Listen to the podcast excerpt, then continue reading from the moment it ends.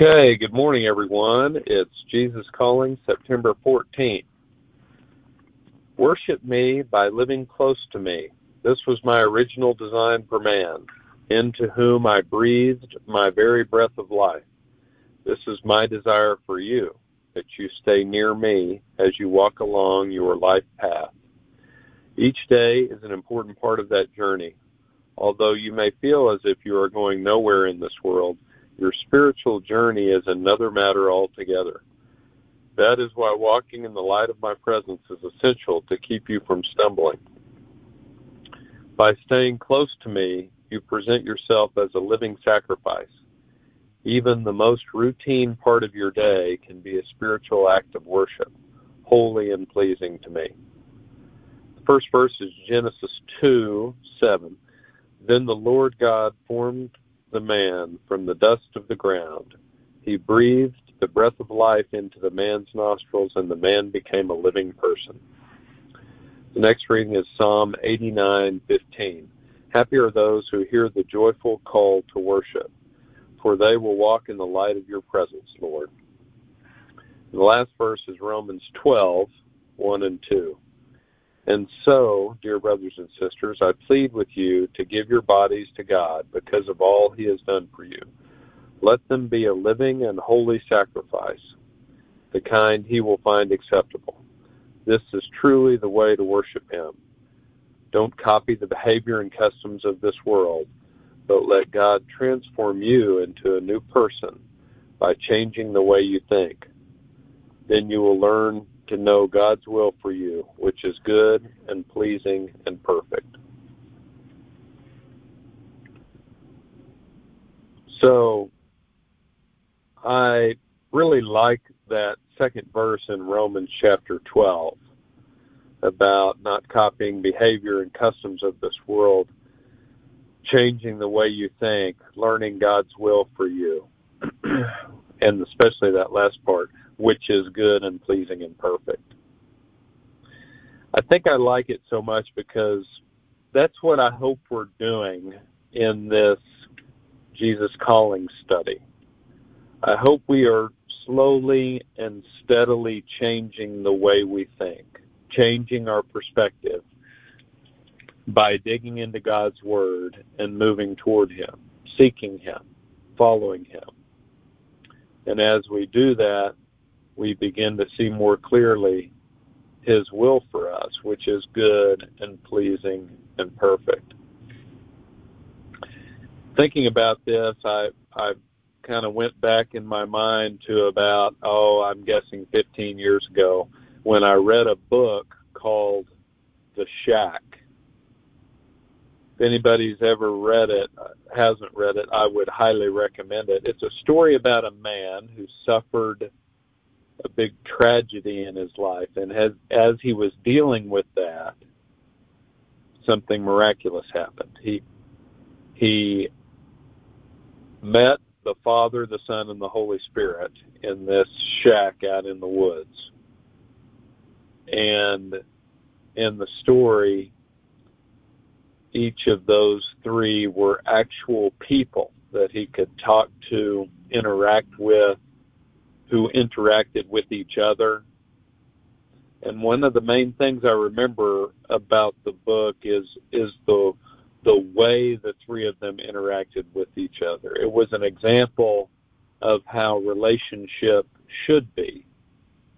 And at that time in my life, I'm not sure I really understood that relationship in that type of way that that it could be that type of way. So the book kind of demonstrated to me relationship in a way that I've never really seen before. And I I remember thinking that's you know that's the way it ought to be. And I also remember talking with my wife about it we were we were on vacation, just the two of us, so we had some time to talk. And she had read the book before, but I I remember thinking that she kind of had seen some of this stuff before. She kind of knew some of this thing, some of these things that I was maybe seeing for the first time the way this book presented it. And, you know, call that what you want relational intelligence or spiritual maturity, but but as it pertained to relationships with other people, I think my wife was a step or two ahead of me on this deal. And it was it was apparent to me that what whatever learning that we do through this Jesus calling study, through listening to pastors at church, through studying on your own, through small groups, through you know what whatever your way of getting God's wisdom and and maybe talking it through with someone else. Um, however you do it, it's a process. And and I remember um, at that point in my life thinking, you know, God God had given my wife a couple of different tidbits of wisdom uh, for me um, as we talked through it, and I was just kind of hearing it for the first time.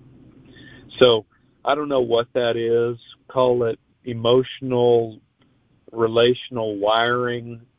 Um, maybe it's just circumstances in life that that we all experience. Hers hers were a little bit different from mine to that point in her life, and it helped her grow in that area. Um, but all of these things for all of us are fluid and changing as we grow in our lives. Emotional intelligence, relational intelligence, spiritual maturity, they all change as we grow. And hopefully, as we grow and we contemplate changing the way we think a little bit, we are becoming more in tune with God's will for our lives. And I think God's will has a lot to do with our relationships. Maybe more so than our accomplishments. We all, we all work pretty hard to accomplish things, to achieve objectives, and accomplishing those are, are fun and satisfying but it's the relationship aspect aspect of our lives that I really hear God speaking to so often when we re- when we read Jesus calling or when we read the Bible. It's that relationship aspect that ha- that is so important and brings so much value to our lives. Well, hopefully that's some good stuff for you to think about today. I'll go into our prayer. Lord, thank you so much for the opportunity to be in relationship with you. Help us to continue to learn what that means, how we can do it differently, how we can think differently, how we can become more in tune with what your will is for our lives because we know that your will is is the best thing for us. It's good and pleasing and perfect. It's in Jesus' name we pray. Amen. Have a great day.